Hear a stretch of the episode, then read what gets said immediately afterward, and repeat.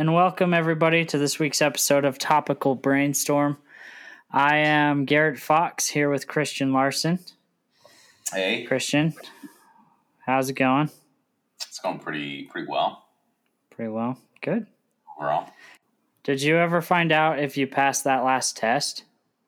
Yes, so it's been a while. I can't remember, as always, what we've said. I got my score back for the test I took in May and I passed, and then I took another test in June and I got my score back this morning and I passed. So I have officially passed all four CPA tests. Wow. which feels really good. I'm I think it's one of the accomplishments I'm most proud of in my life, honestly, because it felt like it was completely optional. I already have a job. Most of my coworkers didn't go on to get their CPAs. There wasn't pressure from work or anything. I just knew it it would pay off, you know, long term and uh, uh, once I finally convinced myself to click buy on the study package, which was a couple thousand dollars, I was like, man, I got to do it now. um, but I'm still just, I, I feel, I feel pretty good about it, um, and hopefully it does end up paying off. I'm sure it will, but it feels really good to to have that done. yeah, that's awesome. So are you like a registered CPA now or do you have to do something more to register yourself as such? Yeah, there's some other administrative stuff I have to do. I have to prove some work experience and take an ethics test and pay some amount to actually get the license. But just a few little things like that. That You always got to pay him money, man. You always Always. got to pay him money. It's always about the money. Well, that's pretty awesome, man. Congratulations. Thank you. Feels good. Yeah. How are your classes going? Uh, pretty good. I'm sitting at an A in both right now. Good. So I'm only going to take one class next semester, which should be good. And then I'm going to decide if I'm going to do a master's in accounting or do an MBA program. Uh, right now, I'm leaning towards master's of accounting. So that's good. Uh, I've been looking at that school that you told me about. I was actually looking at that one before you even told me that Colton had gone there. Oh yeah. Uh, yeah, it's like I just typed in five, top, like top five masters of accounting programs for online, and that was one of them. So I like them because you could just apply, and they look through your transcript, and if you don't have a master or a, an accounting degree or a business degree of any kind, they look through your transcript and see which classes you still have to take and then their prerequisite classes are part of their program yeah. Yeah. That's nice. so it is nice i want to actually talk to them and get a list of those prereq classes so i can just take them somewhere else because i'm sure it would be way cheaper to do it through a community college yeah. so- True. save myself a few thousand Nice. yeah I I figured it was a good program since Colton chose it. You know, he's a smart guy. So Yeah. Colton is. Does he listen to this? Probably not. I I told him about the podcast once and he laughed at me. So I Oh, that's funny. Colton is a strange man. I'll have That's to all make I'm to say. this episode since you just called him out. But he's a good dude and he's a smart guy. So and I know for him the program was one class at a time in seven week chunks. I don't know if that's how you would have to do it or if he chose to do it that way. Yeah, I think you can do multiple at a time. Because the. I don't know how many credits each class is, but the whole program is 30 credits. Yeah. For me, it's a little bit more because I don't have that accounting background. So I have to take leveling courses. Yeah. I think they said it's up to 50 something credits.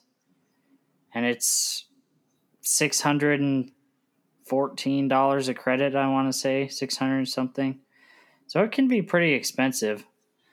But it's Yeah. about 22,000 for the program if you don't have or if you do have a, an accounting background. Okay. So Yeah. Always about the money. Always about the money. Well, let's hop into this new book. I don't think we've introduced it, have, have we? I don't think so. So the book we've decided to do is written by Ed Catmull and it's called Creativity Inc. Ed Catmull was the founder and first manager I want to say slash CEO of Pixar. So this book teaches you how to be more creative. It's written for managers, but there's a lot of stuff in there that applies to people of many different backgrounds. You could use this in your work, I'm sure. I can use it in mine. Uh, so it's been really enlightening to read. I don't know. Do you have anything to add to that introduction? I think I would just say it's specifically written for managers or leaders of creative teams. And the subtitle is Overcoming the Unseen Forces That Stand in the Way of True Inspiration. So, although it is specifically written for it, you know, it, it applies especially to artistic endeavors, I feel like so sometimes it feel I have to, you know, I've had to put some thought into how I could apply this into into my work or my life.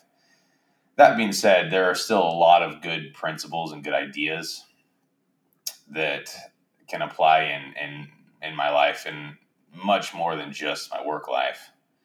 And Ed Catmull himself is an impressive guy. I didn't really know much about him he was born in Utah, but he's he's kind of been all over the place. He was one of the first computer scientist people who was he was figuring out and writing these programs that are still used today. Very rudimentary forms of them. Um, but and then he worked for George Lucas on some Star Wars stuff and and eventually Steve Jobs bought Pixar and it was going to be a computer selling company and it turned into to what it is today with their obvious track record of success. Although it seems like they've been struggling a little bit lately with some of their movies. but yeah, it's been interesting. We're going to go through part 1 today. I think again it's a it's a four-part book, so again, we can promise we're going to try to be more consistent recording, but we probably should stop promising that and just do our best. These sections, these parts are very large. Yeah. So it might take us a week just to get through them, uh, and then another week to think about them. We're gonna try our best to do every week, but we'll see what what happens. Yeah. With this book, maybe two weeks is a good idea. Yeah, We'll see how this episode goes. So, um, jumping in, um, and there are there were a lot of different things we could touch on, but one of the main things that he talks about is something called Deming's approach, which boils down to the idea of quality over quantity or quality over efficiency.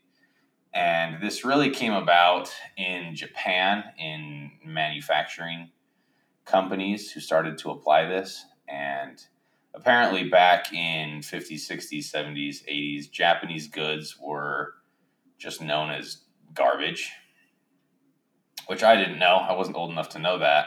Um, in my experience, and my dad's pretty biased toward Japanese cars, but Japanese cars are some of the most reliable vehicles out there. Um, and especially maybe 20 years ago when they had started to apply this Deming's approach, they were known as some of the most reliable cars on the road. I don't know these days if they still are considered the most reliable, but it has Deming's approach um, is basically finding a way to share the responsibility of fixing and finding problems with all the employees in the company. It helps those employees feel pride in their work, helps them to take responsibility and train them and continuously improve. And that truly transformed the manufacturing world. And obviously, um, Japanese goods, especially cars, are the example I used, but are now very reliable and can be relied upon, which was not the way it used to be. And it was because they used this approach, this kind of mindset and management approach um, to make better goods. Yeah. You can compare that to, you know, Ford, who is talked about in the book. And Ford's big discovery, uh, I guess you could label it, is the assembly line. And they would just push cars through the assembly line, and the assembly line would not stop unless the guy on top decided something was wrong and needed to stop it in order to fix something. Whereas the Deming's approach gives every employee in an assembly line the ability to stop if they see something wrong and fix it. And this led to much higher quality goods in their cars, especially, I think, was a huge thing that they talked about. And this launched their quality to the top, which launched their profits to the top as well. It's it, it was very revolutionary for its time, but it makes perfect sense. And I think a lot of companies these days uh, use this same approach. If you see something wrong, you're supposed to fix it. You're not supposed to wait for someone else to do it. Or you're at least supposed to tell your manager so they can figure it out, you know?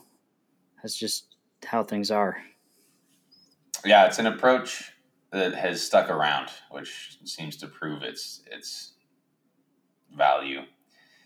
And Ed Catmull talks about this approach and how they wanted all the employees to have have that kind of responsibility and have that kind of power to stop the project, to to talk to anyone they need to talk to, as opposed to going through a hierarchy and how that led to good collaboration. And the first big movie they made was Toy Story, which was a big success, in part because of this approach. And when I tried to think of how I could apply this in my life, I'm not in a position where I'm managing anybody, but obviously it's it's an approach where they want every employee to take responsibility and I think recently, in, in my current position, I've been at my job for a little over a year now, about 14 months. And I've just recently gotten to the point where I feel like I can take on this mindset a little bit better. And by that, I mean, I can try to look at the work I'm doing, and before I pass it on to my supervisor, I try to look at it as he would, right? And and my goal has become instead of just getting it done and doing it to the best of my ability, is actually to understand what's going on and try to make it so he has less work. Which I feel like is in in my situation, me trying to take responsibility, the responsibility that I can and, and pride in my work. So that goes with the phrase that you actually wanted to, to discuss from this book Everything we did, everything associated with our name needed to be good. So that's Ed talking about Pixar. Why did you want to discuss that particular phrase? I like that phrase because I think that is a very good mindset to have. I think in any job you're in or any company you work for, even any relationship you're in, that mindset can be good. Anything you do, you should try to do it to the best of your ability, or else why do it, right? And I think from Pixar's perspective, and the reason this came up is because they produced Toy Story. It was a big hit. They started working on A Bug's Life, and then they also started working on Toy Story Two. And they were they were at that point had a contract with Disney, where Disney was gonna kind of release these films and do the advertising for them. And at first, Toy Story Two was just gonna be directly released onto video, onto VHS, which was kind of the standard back then for sequels because sequels usually sucked as anyone knows, if they've gone on Disney Plus and tried to watch whatever movie with the two after it that you've never heard of before, they're terrible, usually. And eventually, Pixar decided they wanted to make it, they weren't okay making mediocre work. And like I said, I think that's.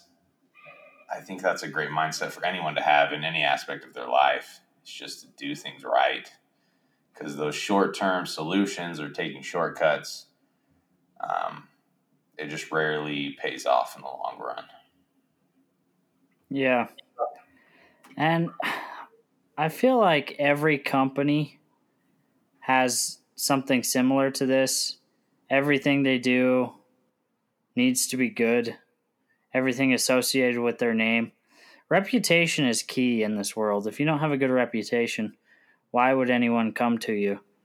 Uh, why would Disney buy Pixar's films or have contracts with them to release films for them if their work just sucked?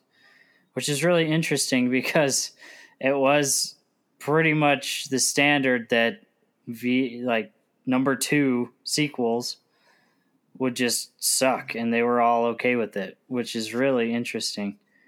One thing that stuck out to me was the confidence that Ed had in not only in Pixar but in himself. And this showed with one story in particular where he showed up at Lucasfilm Studios for an interview and they gave him a tour and then at the end they asked him is there anyone that would be better than you for this job? He gave him a list of names not knowing that they had already interviewed those people. And when when they interviewed those people and asked the same question none of them offered any names. Ed was the only one that offered other people's names. To me that just shows confidence. If you're confident in yourself you won't be threatened by those that you know are better than you. And from a management perspective it's way nice to have people that are better and smarter than you on the team because they make you look really good. And too often, people in higher positions are threatened by those that are, are better than them that are in a lower position because they think they're going to lose their job. And that may be true, but at least you'll look good losing your job. you know, like these people will make you look really good if you manage them correctly. I think that story also shows integrity and honesty, which is really important. He talks a bit about if you want to build and sustain a creative culture, you can't just talk about honesty and excellence and originality. You have to follow through with those things and be an example of those things. Um, which which is obviously really important. And looking back on the managers and bosses that I've had in my life I I definitely you can tell when someone just you can tell when someone's a person of integrity for the most part. And even if even if you don't maybe agree with all the ways they run the business or something, it's it's so much easier to go to work and to want to work for someone who you can tell is just an honest, good person. And um, Ed Catmull seems to to be that for the most part. I've I've done some research on how Pixar's doing lately, and and some of these guys had some. Um, they've had some scandals, which we don't need to get into right now because it's part one. What I want to say is that integrity, which he shows by sharing those other names, and there are a lot of other examples of him just being honest and open with technological advancements they were making and, and other things. There's a lot of value in that, and that attracts other honest people, right? And getting that group of people, building that group is probably one of the best things Pixar had going for them. Despite, you know, all these other things they talk about, acquiring that talent and keeping that talent, which I'm sure was easier to do with a, a good manager and an honest manager, was was I'm sure had a huge part to do in Pixar's success. One phrase that stuck out to me was the mantra of story or yeah, story is king. And this is something that they learned after Toy Story 2 and learned it a few times actually, but uh, the big the big time they learned it was right after Toy Story 2. They realized that it's not the effects or the animation that people care about. It's the storyline. And this is super true. This is true in life, man. People love good stories. If you have a good story, people will just be drawn to you. And if you're the kind of person that, um, I don't know, I feel like people with good stories are generally people that I want to be around, people of integrity, people that are nice. Um, and it's nice to listen to their stories, you know? I don't, I don't know. That's just what I thought of. Yeah, I think the ability to story tell is is an impressive one. And to do it right, yeah, you usually you got to be pretty funny. And um, yeah, I I agree that it's it's they're usually just likable, charismatic people if if uh, if if um, they can tell a real good story that makes you laugh or something like that. But or even if they just have a good life story, you know, like True. inspirational stories. I don't know. Yeah. As far as storytellers go, I think Luke is probably one of the best storytellers I've ever met. that kid, kid, can make you bust a gut anytime. Uh, Luke is our mutual friend from college, so I guess from high school for you. Yeah, he is. He is. He's good at telling stories. I agree with you there. Uh, yeah, so that was, and the other kind of motto they had was trust the process. And they get into the good and bad of, of both of these mottos. Well, they call them, he called them principles at one point that they, they thought story is king and trust the process could be guiding principles that would lead them to to good projects. And to an extent they did right? Um, and story is king is i think to an extent still true. And um, at least pixar still holds that to be true. But what they kind of realized was that these slogans were too vague um, because the the phrase "trust the process" can mean a lot of different things to a lot of different people.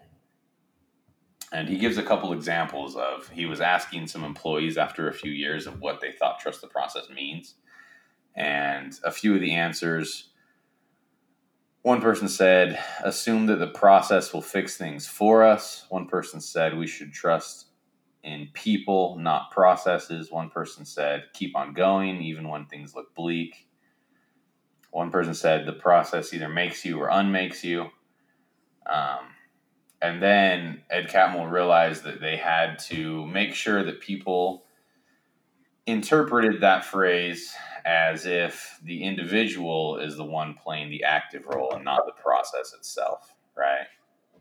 And in doing some research on Deming's approach, that's actually one of their one of their main points. Um, I guess Deming, I don't remember his full name. He was the guy who came up with his own approach, obviously, but he came up with 14 points for total quality management. And one of them was no vague slogans. Um, and I think trust the process and story is king both fall in that category of being too vague.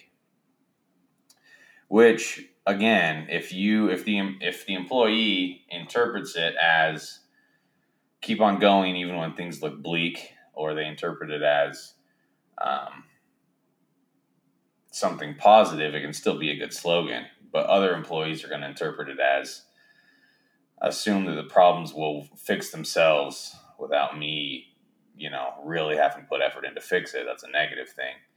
So make sure any slogans you have are, you know, unifying, but also clear enough that everyone's actually on the same page.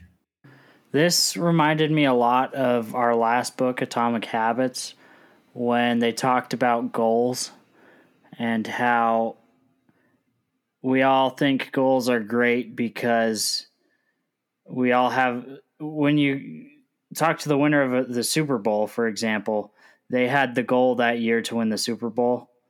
Well what about the other teams? They also had the goal to win the Super Bowl. Everybody trusts the process. What makes and breaks successful companies or successful people or successful etc whatever you want to put after that is the fact that the successful are proactive about trusting the process. They they don't trust the process, they trust themselves going through the process. So uh, it reminded me a lot of of that. One last story that I wanted to talk about this book, for those of you that don't know, Steve Jobs played a huge role in the genesis of Pixar and the keeping Pixar alive in its early days. He was just plugging a bunch of money into them to try to keep them afloat after he bought them from Lucas, uh, from George Lucas. And one story that Ed tells Steve Jobs is just super intense and especially earlier in his life he was super arrogant. Probably at the end of his life too, but I don't know enough about the end of his life to definitively label him as such. But one time they were at this was before he even bought them. Steve Jobs and this other guy whose name I can't remember. Both very smart guys, both had computer companies. They were standing in each other's faces with their hands behind their back, just yelling at each other, like having this super intense conversation. And then Steve had to leave. And the this was happening 10 feet away from Ed. And the other guy turned to Ed and was like, That guy is arrogant and then he left. And then Steve eventually came back and said to Ed, that guy was super arrogant. And Ed writes about how he thought it was funny that neither man could see the arrogance in himself, but only the other person. That story stuck out to me because I feel that that happens often. Uh, whether it's me not recognizing the arrogance in myself or two people or a group of people just not being able to recognize the arrogance in themselves. I don't know. I just feel that there has to be a better way to recognize that when it's you and to correct that. Yeah, I think pride is a scary thing, you know?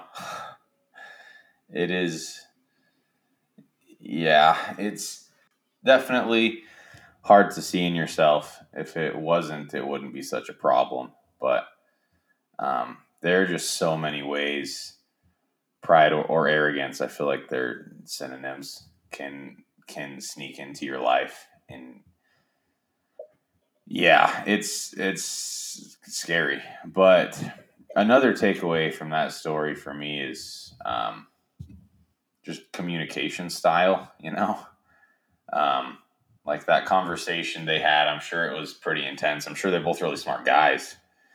But and and of course, Ed Catmull has the benefit of being the author of this book, so he probably didn't share any places where he's still prideful about, you know, because um, he always sounds like a really humble, super good guy, and I'm sure he is in in many ways. But everyone's got you know their own blind spots where they've got some pride, and uh, yeah, I don't know any secret on on getting rid of that, but um, the ability to communicate and you know obviously being humble is really important and ed does talk about that quite a bit the ability to be humble and see see your own faults and see your flaws which was kind of the purpose of of this book is he saw a lot of different companies in silicon valley start have a really good idea be really successful and then collapse because they didn't adapt and because they became prideful um, and he he he kind of set out on a mission to not let that happen to Pixar once they made Toy Story. But yeah, it's it's that's a big that's a hard topic, you know, arrogance in general. Well, um the last thing that I wanted to talk about was this idea about ideas. So when I hear a good idea or hear of a new startup business that's doing something that I really think is cool, I often think to myself, that's a good idea. I wish I could have had that idea myself. Whereas I, I feel like that's normal. That's nothing weird or anything. But we often think of these ideas as something singular. It's just one idea. When in reality, this one idea is made up of many, many different ideas by many, many different people that's led down this path to arrive at this one thought. Which I did a quick Google search. The average pers- person has 6,000 thoughts a day, which I don't know. I just felt like that was pretty cool, pretty cool stat to throw in here because there's so many thoughts by so many different people. And these really good ideas that you hear about are a collection of many, many different thoughts. Probably days have been spent thinking over these th- uh, over many different things to arrive at one idea for whatever business it is or whatever whatever you think that good idea is. So don't kick yourself too hard when you're not the one that thought of it because they probably didn't think of it all by themselves either. And for sure. And that was that was a good thing to think about. And he he talks about his days at the University of Utah, which was one of the first universities to have a computer. And he talks about how him and a bunch of other students were just obsessed with these advances they were making in computer science. And he talks about how he invented this thing that can make one object in front of the other object, which sounds so basic, you know, to us in, in the year 2022. But that was groundbreaking and he had a name for it, but that little invention is is in any piece of animated art you'd see on the computer, like any animation. Obviously, the whole whole feature films that Pixar makes, but you know, any little game, anything, that invention is a part of that. And that was obviously just one building block that allowed all these advancements in not only computer generated movies, which was Ed Catmull's first goal in Toy Story, but just in life as we know it today. And I think he uses the example of an iPhone, right? How the iPhone is a compilation of thousands of ideas. I think you put a number on it, but maybe he didn't. Regardless, irregardless,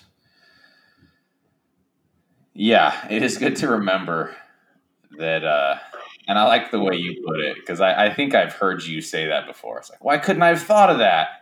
And I I have had I've had the same thought for sure. But it doesn't it's yeah. No one is really originally coming up with these ideas all on their own, you know?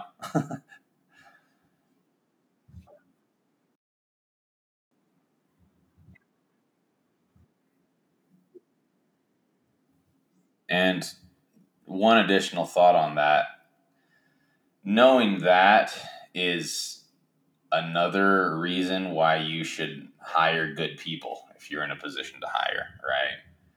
Um, if you put together a good team of, of people, and he also talks about the idea of which one to value ideas or people. Um, and he comes to the conclusion that people are obviously more important because ideas come from people. So if you can build a really good team, and um, obviously the Pixar team is going to look a lot different than my accounting team or, or you know whatever industry you're in, but a team full of good, smart people, there will be good ideas to solve problems, and um,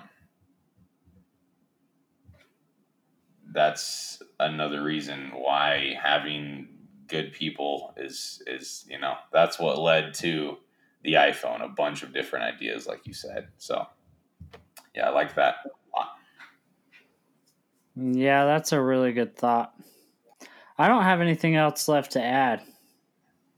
Yeah, I'm excited for uh, part two. It's really fun to read about the ideas that led to these movies that I've you know loved so much in my life and yeah, I've enjoyed reading part two so far.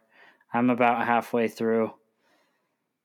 I need to start part two. I need to catch up to you. But. It's pretty good. Well, thanks for listening, everybody. Thanks for tuning in. Catch you next time.